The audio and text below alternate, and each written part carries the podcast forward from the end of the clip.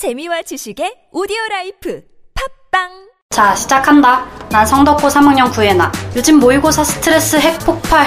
근데 아무리 그래도 난 노담. 스트레스? 장난해? 난 친구들이 담배 펴 지들끼리 피러 나가면 나만 아싸 된 기분 알아? 그래도 난 노담 친구들? 난 형이 담배 펴. 그래서 집안 곳곳에 담배가 있는데도 난 노담. 야, 그런 게 뭐 자랑이냐? 난 그냥 안 핌. 노담. 다 조용히 해. 난 피우다 끊었다. 이런 게 찐 노담. 오, 인정, 인정.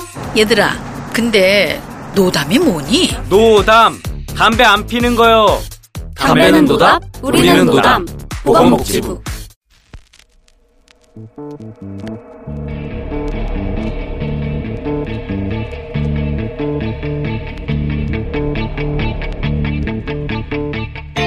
안녕하세요. 뉴스공장 주말 특근 진행을 맡은 김진혜입니다. 지난 10일 영면한 이호 여사를 추모하는 분위기가 계속되고 있습니다. 많은 분들이 뉴스를 통해 이 여사의 삶을 접하면서 애도에 동참하고 있는 거죠. 사람들은 고 이호 여사의 삶을 이렇게 기억합니다. 고 김대중 대통령의 든든한 정치적 동지이자 민주주의와 여성 인권 신장에 투신한 사회운동가 이희호. 하지만 고인의 삶을 요약하기에는 뭔가 부족하다고 느껴지는 게 사실입니다. 영부인이나 운동가 이전에 이희호라는 사람은 우리 사회에 필요한 가치를 끊임없이 실천하면서 변화를 추구하는 삶을 살았던 지식인이었기 때문입니다. 이토록 많은 사람들이 고인에게 존경과 애도를 표하는 건 우리 삶을 바꾸는 데 헌신한 지식인을 보내는 슬픔이 그만큼 크기 때문은 아닐까요? 우리 사회에 너무나 필요했고 몸바쳐 소명을 다하고 가신 참된 지식인 이호 여사를 추모하며 주말 뉴스 공장을 시작합니다. 주말 특근 첫 번째 순서로 들어볼 내용은 지난 10일 2부에 방송된 사단법인 평화나무 김용민 이사장과의 인터뷰입니다. 개신교를 중심으로 퍼지는 가짜 뉴스를 뿌리 뽑겠다며 출범한 시민단체 평화나무는 최근 대통령 하야 발언으로 논란이 되고 있는 한기총 정광훈 목사의 설교 내용을 녹화해서 공개했는데요. 함께 들어보겠습니다.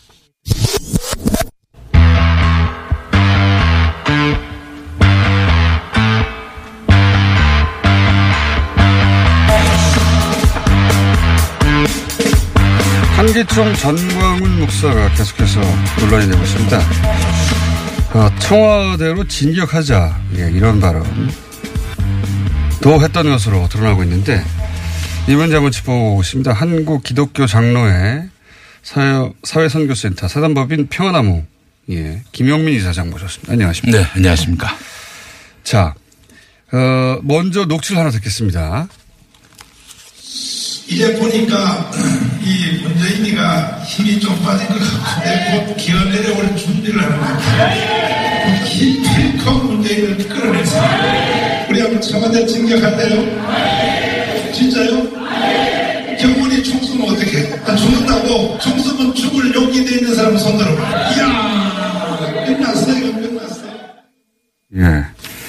자, 정광훈 목사가 설교 중에 어, 문재인이가 힘이 빠진 것 같으니까 끌어내리기 위해서 청와대로 진격할까? 그러면 경호원이 총을 쏘면 어떡하냐?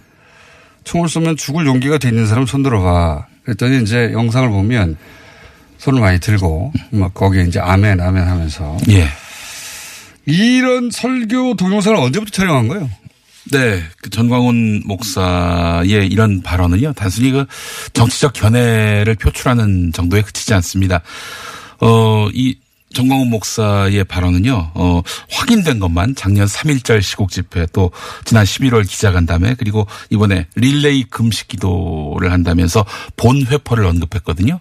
본회퍼, 독일의 신학자고 나치 시대의 신학자고 목사였는데 광기의 히틀러를 암살해서 세계 시민을 구하려고 했던 아, 분입니다. 문재인을 암살하자 이런 얘기네요. 그렇죠. 그 네. 전광훈 씨는 문재인 대통령을 히틀러라고 하고 본인은 본회퍼로 positioning 하고 있는 것입니다.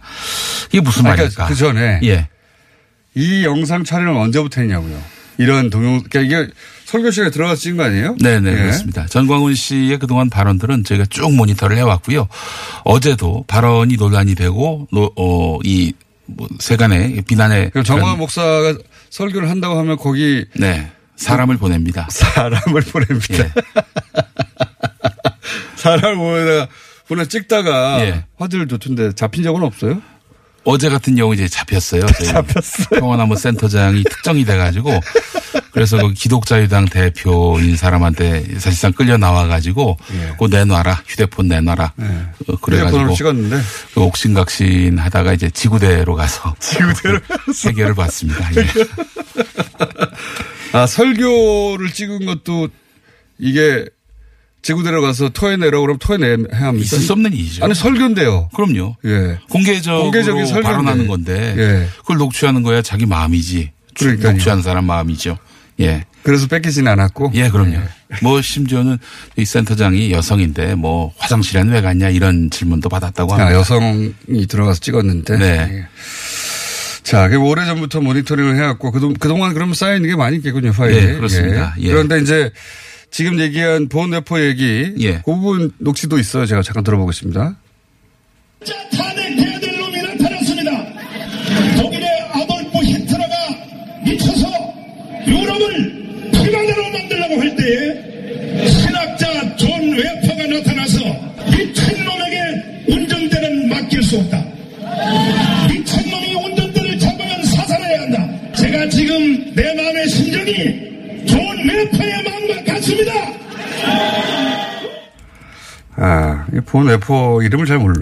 예, 존 웨퍼. 아마 존 웨슬리하고 감리교를 만든 존 웨슬리하고 헷갈린 것 같습니다. 네, 본회퍼는 전혀 다른 사람이죠. 예. 예. 어, 이게 작년 12월 18일경 경기도 광주의 한 수양관에서 어, 목사 부부 한 150여 명을 상대로 아, 설명 이건 겁니다. 목사님들을 상대로 한 목사 부부. 부부를. 예. 목, 어, 상대로 한 부흥회 같은 겁니까? 그렇습니다. 어, 거기서 탄핵할 놈이 나타났는데. 아, 이 발언은, 예. 이 발언은 작년 3월 1일 집회에서 했던 발언이고, 네. 앞서서 청와대 진격하자. 이 발언은 작년 12월 중순에 목회자 부부 150여 명을 본회포를 상대로 한 한다. 겁니다.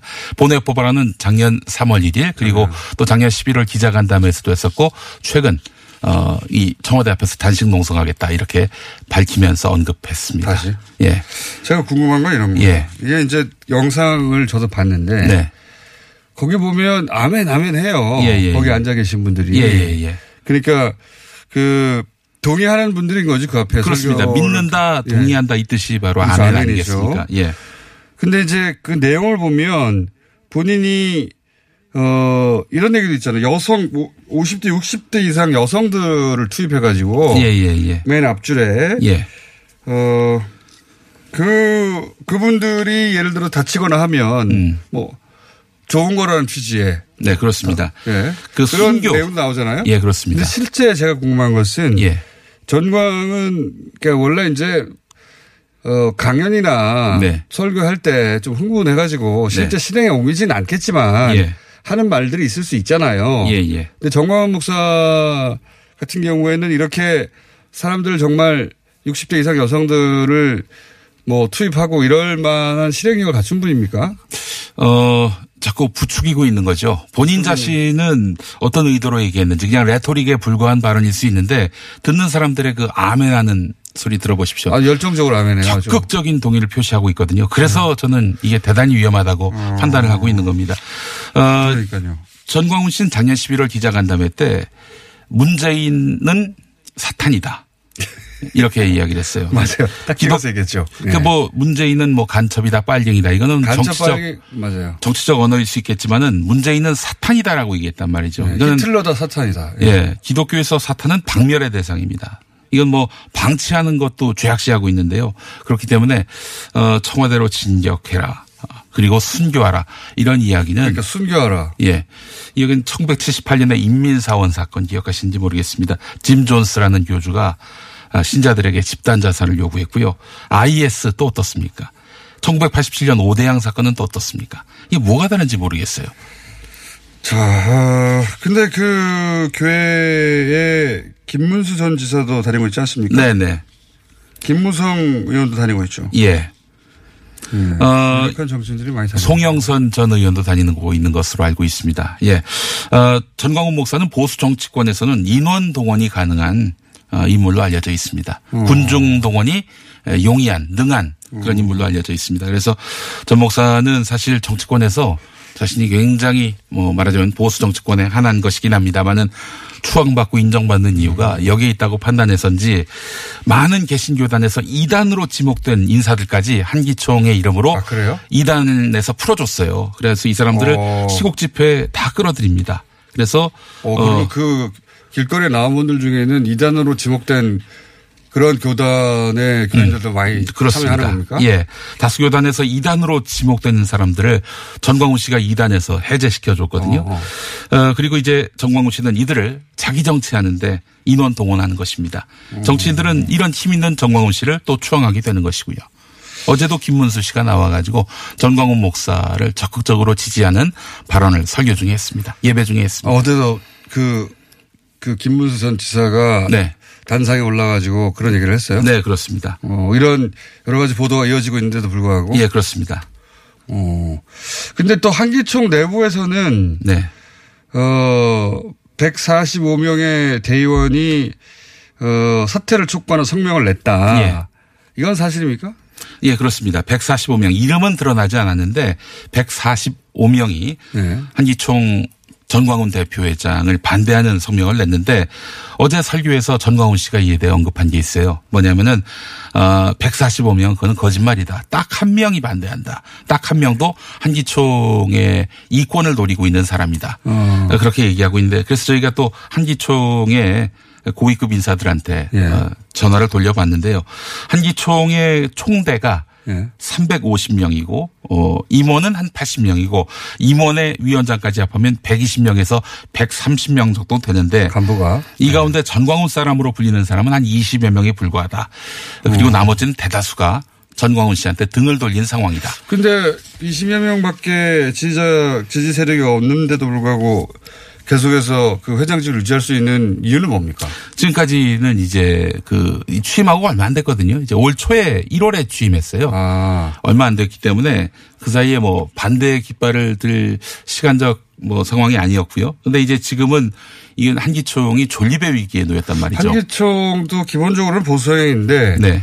그럼에도 불구하고 내부에서 이건 너무 나갔다라고 하는 네. 그런 어 의식이 있다. 네, 그렇습니다. 예. 자, 오늘 여기까지 짚어보겠습니다. 예. 이 평화나무, 사단법인 평화나무는, 어, 이렇게 기, 개신교 내에 예, 어떤 비정상적인 그 정치화를 하려고 하는, 음. 예. 어, 그런 내부 고발을, 개신교 내에서 내부 고발을 하는 예, 법인입니다. 네. 그래서 김용민 저희가 그 출범, 출범시켰고. 한마디만 더 하자면은 한마디만 하세요. 예. 어, 이 전광훈 씨하고 불상의 참석자들 중에 아멘을 표시한 사람들 예. 이 비디오로 다 촬영이 됐습니다. 그래서 이분들을 어, 내란 관련 혐의로 고발할 예정입니다. 그래서 어, 아니 시- 매우 심각한 문제이기 때문에 정말 범죄 의도가 있는지 내란에 동참할 의도가 있는지 다 확인을 해봐야 된다라고 판단을 하거든요. 저희가 예. 아니, 뭐 사탄이라고 하니까요. 예. 사탄이요, 사탄에서 히틀러에서 죽여야 된다는 거 아닙니까, 지금? 네. 미친놈이 운전대를 잡으면 사살해야 한다고 하니까. 이런 그릇된 신념에 더해서 정치적 신념이 아니, 종교적 신념이 더해지면은 IS가 되는 겁니다. 정말로 신의 뜻을 수행한다고 생각하고. 예. 무슨 짓을 할지도 모르니까. 그 나쁜 짓 해서 예를 들어서 뭐 죽는다? 뭐 혹은 뭐 불이익을 당한다? 천국에 가게 된다라고 계속 가르치고 있지 않습니까? 여기까지 하겠습니다. 네. 자, 계속해서, 어, 설교는 녹취해 주십시오. 예, 알겠습니다. 자, 평화나무의 김용민 이사장이었습니다. 대통령이 힘이 빠진 것 같으니 끌어내리기 위해서 청와대로 진격하자는 정광훈 목사.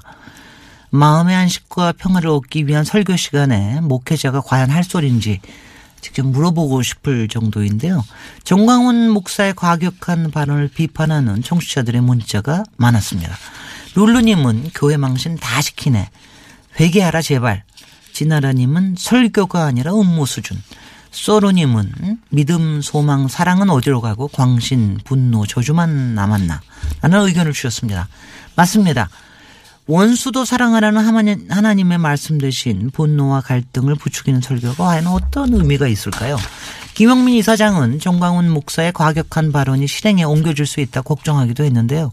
이에 공감하는 분들도 많았습니다. 서우야님은 암살을 지령하는 건 명백한 범죄 아닌가요? 유진님은 하나님이 아닌 목사를 신봉하는 광신도들 정말 위험합니다. 라는 의견을 주셨습니다. 현재 사단법인 평안나무는 한기촌 정광훈 목사를 내란 음모죄로 고발한 상황이고 개신교 내부에서도 정광훈 목사가 사퇴해야 한다는 목소리가 높은데요. 한기총 정광훈 목사가 앞으로 어떤 행보를 보일지 뉴스공장이 계속해서 지켜보도록 하겠습니다. 뉴스공장 주말 특근 잠시 후에 돌아오겠습니다. 주말 특근 두 번째 순서는 지난 11일 2부에 방송된 인천대학교 중어중국학과 장정아 교수와의 인터뷰입니다. 홍콩에서는 9일에 이어서 방송 다음 날은 12일 또다시 대규모 시위가 있었는데요. 100만 명이 넘는 엄청난 인파가 왜 거리로 나온 것인지 이해할 수 있는 유익한 인터뷰였습니다. 지금 함께 들어보시죠.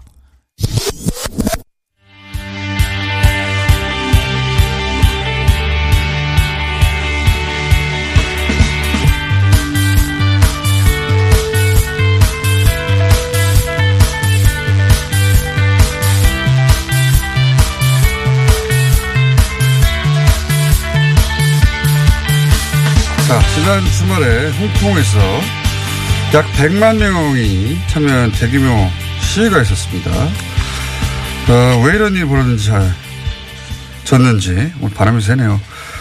항상 새는 거지만 들어보겠습니다. 인천대 중어중문학과 장정아 교수님 나오셨습니다. 안녕하십니까? 네, 안녕하십니까. 중어 중국학과입니다. 아, 그렇군요. 예.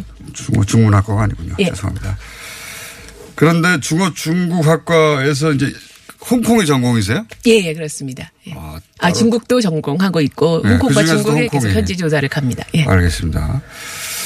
자, 그, 홍콩은 저도 이제 여행하기 좋아하는 도시인데, 제 기억으로는 몇 년 전에 우산혁명이라고 네. 예, 했죠. 예, 예. 예. 그때 홍콩의 행정수반을 직선, 중국이 예. 마음대로 뽑으려고 했던, 선정하려고 했던 그걸 막으려고 했던 거 아닙니까? 그죠?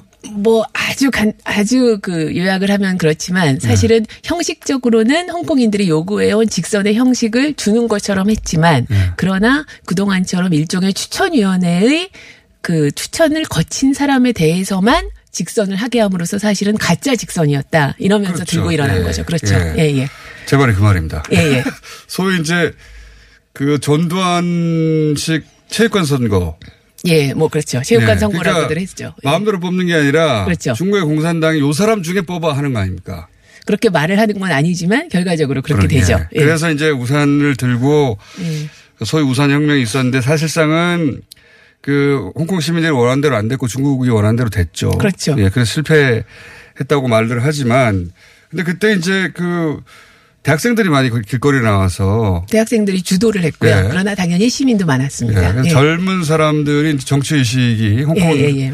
깨어났다 이런 기억이 나는데 그 이후로 이게 최대 규모라고 하는데 그때보다 이게 많습니까 이번이? 사실은 그게 정확히 비교하기는 어려운 게 요번엔 일회성으로 하루 종일 나온 사람이고요. 네. 그리고 그 당시에는 이게 한 그 70여 일 동안 점령을 함으로써 네. 그 기간 동안에 아큐파이 센트럴이었던가요? 그렇죠. 네. 어떤 사람들은 왔다가 집에 가기도 하고 뭐 이렇기 때문에 네, 사실은 하- 하루의 규모로는요. 그렇다면은 거의 뭐 100만 명 뭐 이런 차원에서 사실은 비슷하다. 최고봉일 때랑 이렇게 어. 얘기를 하기는 합니다. 그래서 가장 나오네요. 홍콩인들이 나올 수 있는 그리고 이게 1989년에 중국 천안문 사건 네. 때에도 굉장히 많은 사람들이 나와서 추도를 할 때에도 100만 뭐 100여만 명 뭐 이랬었고 이렇게 그 천안문 사건 벌어지지 말라고. 음. 나올 만한 사람은 다 나오는 그렇죠. 거네요. 그렇죠. 나오는 홍콩에서. 게 사실은 100만 명입니다. 자 그러면 이번에는 왜 나왔느냐? 그 저희가 시간이 많지 않으니까 예, 예. 요약해서 아까처럼 이게 범죄인 인도 협정 때문이다라고 예. 하는데 뭐 그건 당연히 있어야 되는 거 아닌가 생각되는데 예, 예, 그 예. 요점이 그 중국에서 소위 이제 정치범들을 네. 마음대로 예. 홍콩에서 중국 당국이 그러니까 중국 공산당이죠. 이 사람은 어 중국에 넘겨줘 하면 마음대로 넘겨줄 수 있, 는 협정 그걸 맺으려고 하기 때문이다. 그렇죠. 물론 맞습니까? 대상이 중국만은 아닙니다. 형식적으로는 즉두 가지가 달라지는 건데 하나는 그렇게 대상 보내는 대상이 전 세계적으로 전방위적으로 넓어져서 중국이 포함이 됩니다. 그 동안은 홍콩과 그런 인도 협정을 맺은 곳들에 네. 대해서만 그런 요청이 들어오면 보냈었는데 이제는 요청 그런 협정을 맺지 않은 나라들에 대해서도 요청이 들어오면은 보내게 되는 것이고 요청은 중국에서 들어오면 중국이든 어디든 예 그리고 또 어, 어. 심의 과정이 달라지는데 지금은 그 우리의 국회에 해당하는 홍콩 나라가 아니니까 예. 입법회라고 합니다 입법회의 심의를 거치게 되어 있기 때문에 어쨌든 그 안에 조금 소수이기는 해도 민주파나 이런 사람들의 견제가 가능했는데 이제는 그거를 거칠 필요 없이 아. 행정 수반이 결정하고 아. 법원이 아 문건상 문제가 없습니다 하면 인도를 하게 됩니다. 그러니까 행정수반은 사실은 중국에서 그렇죠, 중국 그렇죠. 공산당에서 예. 지정한 사람이니 그렇죠. 예. 사실상 중국의 뜻대로 되는 거네요. 그렇죠. 근데 이게 공포스럽고 지금 전 세계적으로 주목을 하는 이유는 네. 홍콩인만 대상이 아닙니다. 네. 외국인들도 심지어 환승하는 사람도 여행을 그래요? 간 사람도 아, 그러니까 홍콩에 있기만 하면 예, 그렇죠. 홍콩 경내에 있기만 어. 하면 근데 그 사람에 대해서 다른 나라에서 그 이러이러한 이유로 우리 쪽의 죄를 그 범한 것으로 판단이 되니 여- 너- 요- 넘겨 달라고 하면은 거기에 대해서 이렇게 상당히 간단한 심의 과정을 거치게 되는 것이고 그래서 당연히 홍콩 내에선 이렇게 중요한 일을 어. 어. 떻게 이렇게 빠르게 갑자기 결정할 수가 있냐고 하는데 사실 제대로 된 여론조사 과정도 없이 홍콩은 거의 항상 그렇, 그렇습니다. 그건 사실 중국 때문만이 아니라 영국 식민지 때부터 내려온 유산입니다. 어. 제대로 된 토론 과정이 없이 여론조사라는 형식적인 과정을 잠깐 거치고 바로 결정이 나는 일이 대부분입니다. 그래서 요번에도 2월에서 4월 사이에 잠깐 그런 뭐 사람들이 의견을 표시할 기간이 있었고 바로 지금 통과를 하려고 하고 있는 것입니다. 그 홍콩에 예를 들어서 망명을 온다든가 예, 예. 홍콩을 거쳐가는 사람이라든가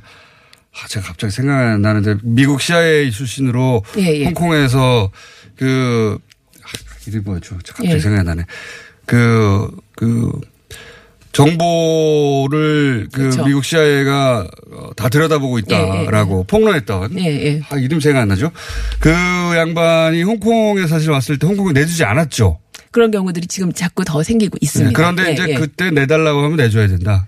말하자면. 중국이 뭐 중국이. 그렇게 되는 거죠. 그러니까 홍콩 사람들이 불안을 느끼는 거군요. 그렇죠. 홍콩 사람들뿐 아니라 다른 나라에서도 그래서 더욱 주목을 하고 있고 이거는 우려스럽다는 의견을 많이 내고 있고 그러자 중국 정부와 홍콩 정부는 왜 이렇게 외국에서 관여를 하냐. 네. 지금 100만 명이 나온 것도 외국 세력의 간섭이 많다는 이야기가 나오고 있습니다. 그러면 이게 단순히 정치범뿐만 아니라 뭐 예를 들어 경제사범이나 아니면 예, 예, 홍콩 그렇죠. 내에서 어떤 종류의 범죄가 있다 하더라도 그렇죠. 예.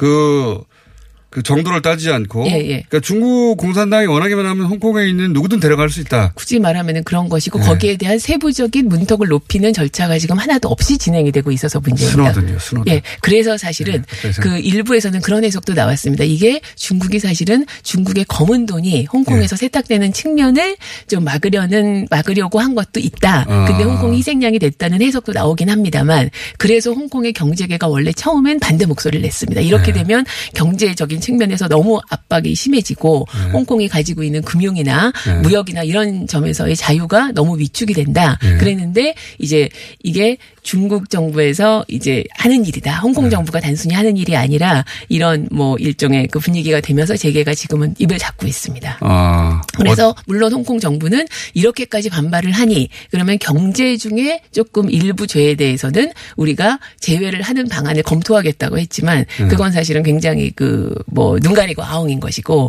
왜냐하면 제목을 아무데나 갖다 붙이면 그렇죠, 그렇죠. 그게 문제인 거죠. 그리고 네. 그렇다면 중국 원래 그거 잘하잖아요. 그렇죠. 그러니까 정치와 종교도 제외를 하겠다고 했지만 사실 굉장히 많은 경우가 정치적 죄인데 다른 형사적인 네. 죄목을 그 씌우는 경우가 많기 그러니까 때문에 그 정치범을 경제사범으로 그렇죠, 바꿔가지고 그렇죠, 그렇죠. 잡아들이는 경우가 예, 많잖아요. 예, 예. 그래서 그런 부분에 대한 우려가 당연히 너무 그런 부분이 하나도 논의가 안 된 채로 통과가 되려 하고 있어서 문제입니다. 그 우산 혁명 때하고 다른 점은 있습니까?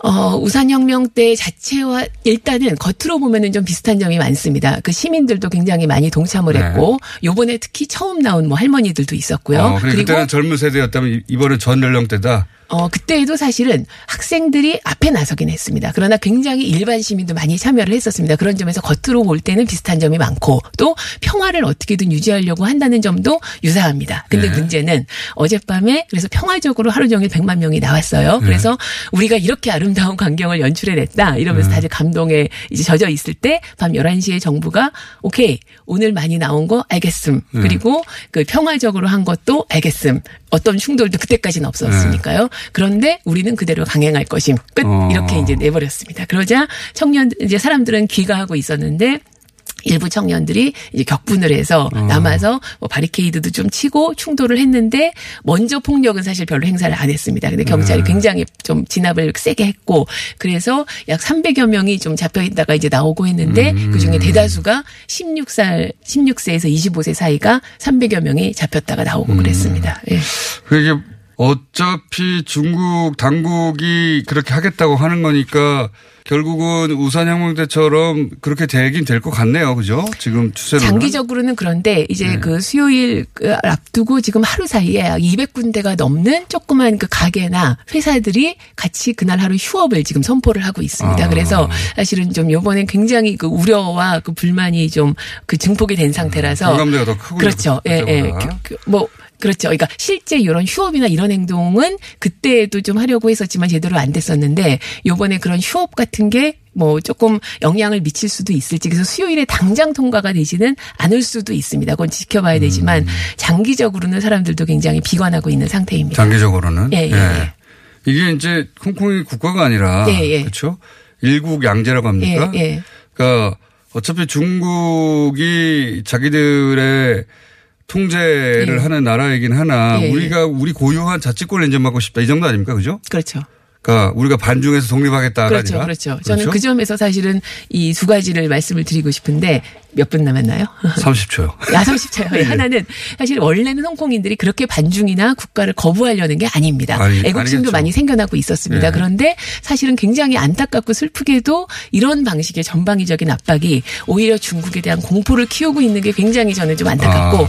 또 하나는 마지막으로 정치에 대한 무력감이나 냉소가 얼마나 무서운지를 보여줍니다. 사실은 그것 때문에 지금 좀 굉장히 어, 출로가 안 보이고 암담한 음, 상황입니다. 예. 교수가 하겠군요. 예. 장정화 교수님이었습니다. 감사합니다. 네, 감사합니다. 예. 사실 홍콩과 중국 정부의 갈등은 지난 97년 홍콩 반환 때부터 뿌리 깊은 것이죠. 범죄인을 중국 본토로 보낼 수 있도록 하는 법률 개정안에 반대하는 홍콩 시민들은 중국 정부가 정치적으로 반대하는 사람들까지 잡아가려 한다는 불신을 갖고 있다고 하는데요. 서루님은 제2의 천안문 사태가 되는 것 같다.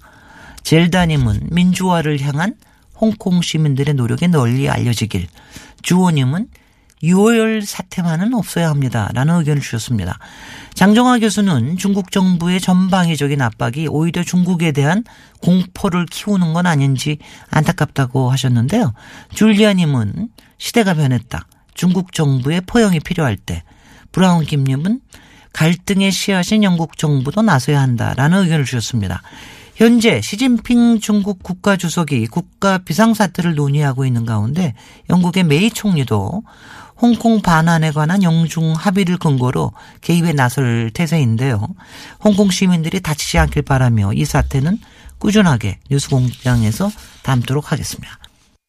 이번 주 뉴스공장 주말 특근 마지막 순서는 12일 4부에 방송됐던 가짜뉴스 전담반 가족들의 인터뷰입니다. 아, 전담반 가족이라고 하니까 참 좋네요. 이번에도 3명의 팩트체커들이 숨은 가짜뉴스들을 찾아내서 하나씩 분석했는데요.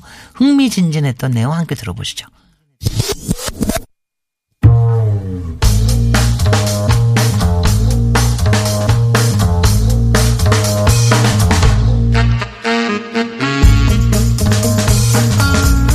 자, 어, 가짜뉴스 전담반 시간인데 그거 하기 전에 공지사항을 좀 얘기하겠습니다. 어, 세분 앉아 계시고요, 조용히. 이 세 분도 금요일 날 출연하십니다. 저희 고정들은 아마 대부분 다 그날 출연하실 텐데. 어, 금요일 날 아침 7시부터 어, 10시까지 오전 저 2시간, 김효일 씨 1시간 총 3시간 동안 공개 방송을 합니다. 예. 2월 14일 이번 주 금요일입니다. 상암동 TBS 다목적 홀 어, 300여 명이 정상적으로 입장 가능하고 상황에 따라서는 더 많이 어, 이렇게 어, 얘기하고 있네요. 어떻게든 해보겠다고. 더 많이 오면 아마 바닥에 앉힐 건가 봅니다.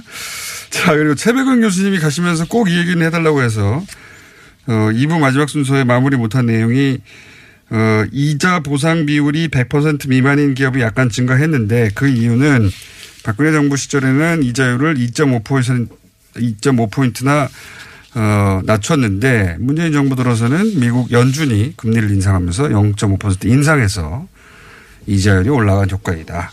이렇게 정리하고 하셨습니다. 자, 세 분. 김준일, 김원경, 김한 세 분 나오셨습니다. 안녕하십니까. 예, 안녕하세요. 안녕하세요. 가짜뉴스 전담반이 항상 시간이 부족했는데 오늘 저희가 넉넉하게 한번 잡아봤어요. 맨날 똑같은 소리. 넉넉하게 잡아도 누구 한 사람이 다 드립을 해가지고 한 명 희생해야 되는. 시간을 다 쓰긴 하더라고요. 네, 오늘 첫 번째 누굽니까? 첫 번째 잘 하셔야 될것 예, 같아요. 저희가 첫 번째인데요. 지금 국회가 파행이 이어지면서 추경안이 지금 네. 오늘자로 49일째 지금 계류 중이에요. 한 두 달 가까이 됐어요. 예, 거의 네. 두달 조금 안 됐는데 그래서 근데 이걸 가지고 역대 최장이다. 아니다 어. 원래 국회 다 이랬다. 뭐 네. 이런 막 감론의방이 있고 기사들도 다 달라요. 예. 그래서 도대체 정말 이게 어느 정도 역대 음. 몇 위인지 어느 정도 심각한지를 좀 팩트 체크를 해봤습니다. 수경이 그렇게 오래 가지는 않았긴 해요. 제 기억에도. 예. 수경은 급하다고 하도 그래서 여당이 된 쪽에서 항상 음. 예. 또 안 해주면 야당 발목 잡기라고 해가지고 비판을 많이 했기 때문에 음. 길- 그렇게 길게 가지는 않았던 기억이 있는데 네. 그런데 책 팩트체크를 해봤더니 예. 일단 뭐 의안정보 시스템에 추가 경정 예산이라고 검색하면 역대 추경이 다 나옵니다. 그래서 1950년에 첫 추경이 있었고요.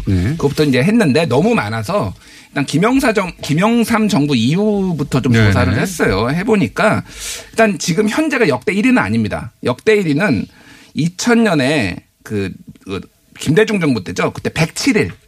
107일이면 진짜 107일 긴데. 동안 예. 근데 한나라당이 그때 장외투쟁을 했어요. 지금하고 약간 비슷합니다. 뭐 때문에 장애투쟁을 했어? 그때 뭐 정부 비리가 있었다 뭐 이런 거를 하면서 장외투쟁을 했었고 그게 실마리가 풀린 게 김대중 대통령하고 이회창 총재가 단독 회담을 가지고 국회로 복귀하겠다 하면서 됐어요. 그래서 107일이 1등이고요. 1등이고. 2등이 2008년에 광우병 파동 때였는데 그때 이제 91일 동안 추경안이 아, 통과된 이때는 거죠. 기억나네요. 저도. 예. 이거는 광우병 때문에 그랬죠. 광우병 파동이고 국회 예. 개원 자체가 사실 늦어졌어요. 예. 아예 아예 예. 개원을 못했던 상황이고 그리고 특별한 3등이 상황이었죠. 2001년에 74일이고 지금 오, 올해가 4등입니다. 그 김대중 정부 때 1, 1위야 3위. 그러니까 한나라당 장애투쟁을 아주 강하게 잘했네요. 그때는. 네, 그래서 첫 번째 정권 교체였더니. 네, 맞습니다. IMF 직후에 추경 편성을 요청했는데 IMF를 극복하고 나서 애썼는데 107일을 끌었어요.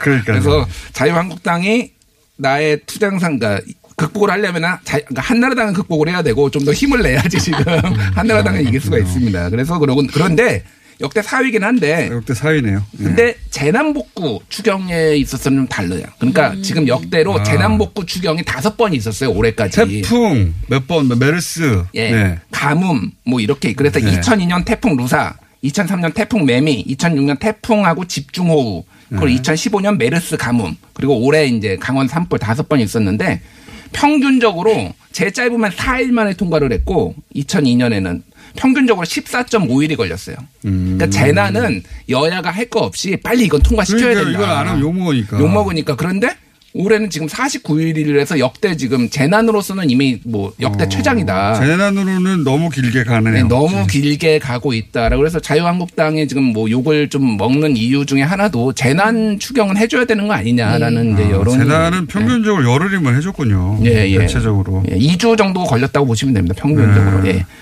그리고 4일 만에도 있네. 그럼 역대 정부별로 예. 추경안이 며칠 거- 걸렸냐를 보면은 예. 김영삼 정부 때 33.8일, 김대중 정부 때 44일, 노무현 정부 때 27.4일, 이명박 정부 때 61일, 박근혜 정부 때 26일, 문재인 정부 47일인데요. 음. 이제 바- 이명박 정부는 추경이 두 번밖에 없었어요. 근데 한 번이 91일이 되니까 한 번은 30일이거든요. 그래서 이게 약간 늘어난 측면이 있고 문재인 정부가 이명박 정부 다음으로 2등이에요. 아, 그러네요. 예. 문재, 이명박 정부의 광우병 파동으로 국회 개원이 늦었던 특수한 사정을 제외하면 사실상 1위가 맞네요. 예, 그래서 어. 지금 연속으로 46일을 지금 세 번 연, 그 첫 해부터 세 번 연속 46일을 넘은 적이 한 번도 없어요, 지금. 그건 맞네요. 음. 예, 그래서, 어, 지금 역대급으로 좀 힘든 추경 통과를 맞군요. 보내고 있다는 게 사실이지만은 역대 최장은 아니다. 음. 107일을 넘으려면은 자유한국당이 아무리 욕을 먹어도 열심히 좀 장애투쟁을 해야 된다. 두 달은 더 해야 된다. 두 달은 더 열심히 장애에. 계셔야 된다라는 거를 이제 뭐 팩트 체크를 해봤습니다. 100일을 넘기는 거 대단하네요. 예. 자, 팩트체크상으로 최장은 아니지만 내용상으로는 어, 재난으로는 1위고 내용상으로는 추경이 아주 어렵다. 어려운 정부 일인 건 맞는 것 같아요. 정부로 비교하면은 지금 제일 힘든 뭐 정부는 맞네요. 예. 예, 보고, 보내고 있다라고 보시면 될것 같아요. 나왔다 하면 일단 40일이 넘으니까요. 예. 자, 어, 오, 웬일로 시간을 지켜주셔가지고, 어, 제가 5분씩 원래 시간이 있어야 칼같이 자, 지금 그 김한 기자가 네. 문제입니다. 김한 기자는 1분 내 끝낼 수도 있고요. 10분 이상 할 수도 있거든요. 아이템의 성격이. 한 시간 할 수도 있고 뭐. 그러니까요. 네. 자, 오늘 가짜 뉴스를 안 고르고 이 가짜 뉴스 이 그 카톡방들이 너무 흉악, 흉포, 흉흉해요, 지금. 아, 그래요? 뭐, 네. 주요 아이템이 뭡니까? 장애투쟁이 길어지면서. 원래 항- 항상 흉포하긴 네, 한데요. 장애투쟁이 길어지면서 민주당과 문재인 정부에 대한 아주 그냥 원색적인 비난이. 아, 가짜 올해- 뉴스라기보다는 욕설. 네, 예, 많아지고 있고 그 다음에 이제 최근 60항쟁이었잖아요. 네. 그러면서 이제 이 가짜뉴스 카톡방에 주로 활동하시는 어르신들이나 젊은 층이 공통적으로 싫어하는 게 이 386이에요. 음. 그리고 이제 60이 어쨌든 386의 승리로 네. 우리가 보통 기록을 하기 때문에 이 부분에 대한 공격 그리고 이들에게 386은 곧 집권 여당이거든요. 그래서 이제 이 음. 부분에 대한 것도 굉장히 좀 원색적인 공격들이 많고 이제 그런 정세인데 그래서 과연 이런 것들을 누가 재생산하고 만드는가를 이제 오늘은 이제 말씀을 아, 뿌리를 좀, 쳐다가는 겁니까? 네, 들어보려고 하는데요. 어, 그러다가 최, 그, 의병 전국 조- SNS 댓글 의병 이런 말그 공장장도 익숙하죠. 그렇죠. 예전부터 나온 얘기입니다. 네, 또한 10년 전에 이미 예. 있었던 얘기인데 댓글 의병. 최근에 이 흐름이 살아나고 있어요. 아, 그래요? 네. 그래서 이 교육을 하는 단체들이. 네, 이 교육을 하는 단체들이 우후죽순 이제 막 음. 공지들을 올리고 있어요. 그때는 국정원의 지원을 받으면서 했던 건데요. 그렇죠. 예. 근데 이들이 홍보하는 걸 보면 굉장히 재밌는 게 10년 전에 우리가 이미 했었다. 이 얘기를 꼭 해요. 그러니까 우리가. 네, 우리가 어 전통과 역사가 있다라는 얘기. 아, 맞아요. 전투가 역사 맞아요. 수작업으로 하다가 네. 매크로 돌리다가 매크로 안 되니까 다시 지금 수작업으로 네, 돌아가는 돌아가는 그런 뭐 그런 추세도 있죠. 그래서 이제 SNS 의병 전국 조직화 교육 뭐 진지 없는 각계약지는 종북들의 먹잇감일 뿐이다. 이렇게 이제 광고를 하면서 아, 진지 없는 진지를 만들어야 된다. 네, 진지를 만들어야 된다. 그래서 여기 어떤 문구가 나오냐면 진지전은 이게 공산당의 그렇죠. 막 섞여 있어요. 전략인데. 이 표현이 재밌어서 저는 100만 태극기 힘 자랑만으로 정권 교체 어렵다. 이런 표현을 해요. 100만 태극기 힘 자랑으로는 정권 교체 어, 그러니까 어렵다. 오프라인에서 태극기 네. 흔들면 흔드는 힘자랑만으로는 안 된다 네, 이게. 그래서 그 그러면 100만을 뭐가 이길 수 있냐면 예. SNS 의병 1,000명을 조직해야 된다. 근데 제가 어. 예전에 국정원 알파팀 이런 거 보도할 때 그 민간 댓글 여론 조작 예. 관련 보도할 때 이게 굉장히 많이 쓰는 레토릭이에요. 그러니까 음. SNS에서 1000명을 조직해야 된다, 3000명을 조직해야 한다. 처음 시작은 30명으로 할 수 있다. 우리한테 100명만 음. 맞아요. 있으면 여론을 바꿀 수 있다. 그러면서 돈을 받아, 받아내는 거거든요. 네, 네, 네. 예. 그러니까 국정원한테 이제 그 돈을 요구할 때도 그 숫자를 제시해요. 우리가 처음에 사무실을 차려주면 음. 해본 사람들인데. 네, 그렇죠. 저는 이제 그 느낌이 용어나 레토릭이 해본 사람인데 이거. 네. 근데 이들이 주요하게 지금 노리고 있는 그래서 이제 국정원 시절에는 굉장히 각계각층의 다양한 층이들의 그 민간 여론조작 쪽이 적폐청산위원회에 따라서도 30개가 있었던 거잖아요. 당시 에 국정원에. 근데 어 이들이 지금 누구를 타깃으로 하고 있냐면 이들이 쓴 문구에 나와요. 뭐냐면 이 SNS 의병 교육을 수료하면 토르말린 찜진을 무료 체험 가능. 네. 기적의 체험이래요. 이 토르말린 체험. 근데 야 이거 땡기는데 이거. 야. 그러니까 이 의병 정 의병 교육, 그러니까 지금 이들의 목표는 처음에 자신들이 2004년부터 30여 명의 댓글 부대, 본인들도 댓글 부대라고 표현을 해요. 네. 댓글 부대를 구축을 해서 종북에 맞서왔고, 뭐 강종구 교수 추방이라든지 한미연합사 해체 반대 같은 것들을 이끌어냈고, 2007년 정권 교체에도 기여했다. 근데 다시 이제 활동하는 거죠. 우리 이제 돌아온 용사다. 이렇게 이제 설명을 하는 거죠. 어, 이게 이제 이 시스템은요, 요 문구, 시스템, 행동 패턴은 다 10년 전에 그렇죠, 그대로요. 이미 나왔던 거예요. 그러니까 선수들이 돌아온 건 맞는데 그때 돈은 국정원에서 나왔어요. 그러니까요. 지금은 돈이 어디서 나온다고 어디서. 나왔죠? 찜질 무료 하려면 어차피 돈 들어가니까. 근데 이 그게 어디서 나오나? 이게 이제 돌아온 용사들이라고 보 말씀을 드리는 게 초청인들을 보면 이제 혀- 전 향군 회장 예. 그리고 어 지금 이제 그 자유한국당의 유력한 어 주자로 거론되는 분의 어 전 SNS 대책위원장 이런 분들이 이제 와서 강연을 하는 거거든요. 근데 이제 이런 분들이 보면 지금이야 뭐 정권이 교체되고 해서 이제 재향군인이나 이런 부분들의 동원 공원역이나 이런 것들이 사회적으로 이슈가 안 되지만 사실 얘기한 대로 10년 전에 이 댓글 부대가 한창 기승을 부리던 시절에는 실제 이런 댓글 작업들이 이루어지고 오프라인에서 집회나 이런 것들을 국정원이 지원하고 이런 방식의 시스템이 돌아갔던 거거든요. 근데 지금 어 그 부분들이 다시 좀 꿈틀거리고 있다. 뭐 이런 말씀. 재앙군인에도 그때 국정원이 어 개입했을 거예요. 저 지원을 좀 했죠. 지원했어요. 네. 돈을. 그리고 그랬죠. 실제 네. 이제 군 조직들이 그때 뭐 기무사라든지 여러 조직들에서 그 여론 조작에 가담을 했었는데요. 그래서 뭐 저희가 기가 막히게도 뭐 기무사 직원들이 PC방을 돌아다니면서 댓글 달고 이런 걸 했다라는 거가 이제 밝혀진 거 아니겠습니까? 네. 근데 이제 여전히 어 그런 방식의 정치 조직화 같은 것들이 도모가 되고 있고 그게 더 내, 그러니까 민간 수준으로 내려왔지만 어 여전히 활발하게 이루어지고 있는 상황이다. 총선이 다가오기 시작하니까. 그렇죠. 어, SNS에 이거 굉장히 오래된 조직의 패턴인데, 예. 물론 뭐 온라인 댓글이 계속 정권 교체 위에도 댓글보다 존재하는 게 아니냐, 뭐 옵션 열기 비롯해서 여러 가지 의혹들이 네. 있었는데, 요, 요 집단은 하던 사람들이 틀림없다. 예. 이 집단이 실무를 맡고 있는 분들을 보면 과거 이제 어버이연합에서 활동했던 분들하고 좀 겹치는 어, 대목도 있고 어버이연합도 대표적으로 이제 국정원에서 지원했던 화이트 리스트 중에 하나인데 그러니까 여전히 그 방식으로 활동하던 단체들이 지금 어, 과거 같은 커넥션은 없지만 활동을 하고 있다. 커넥션 있는지 없는지는 모르겠어요. 뭐 그쵸. 뭐 그것도 확인해 봐야 되는. 어쨌든 움직이면 보이면 움직이면 보이는데 그러면 자금 어디서 나오냐? 예, 돈이 이- 문제네요, 돈이. 예, 돈이 문제예요. 네. 돈 없으면 절대 이 조직은 움직이지 않습니다. 예.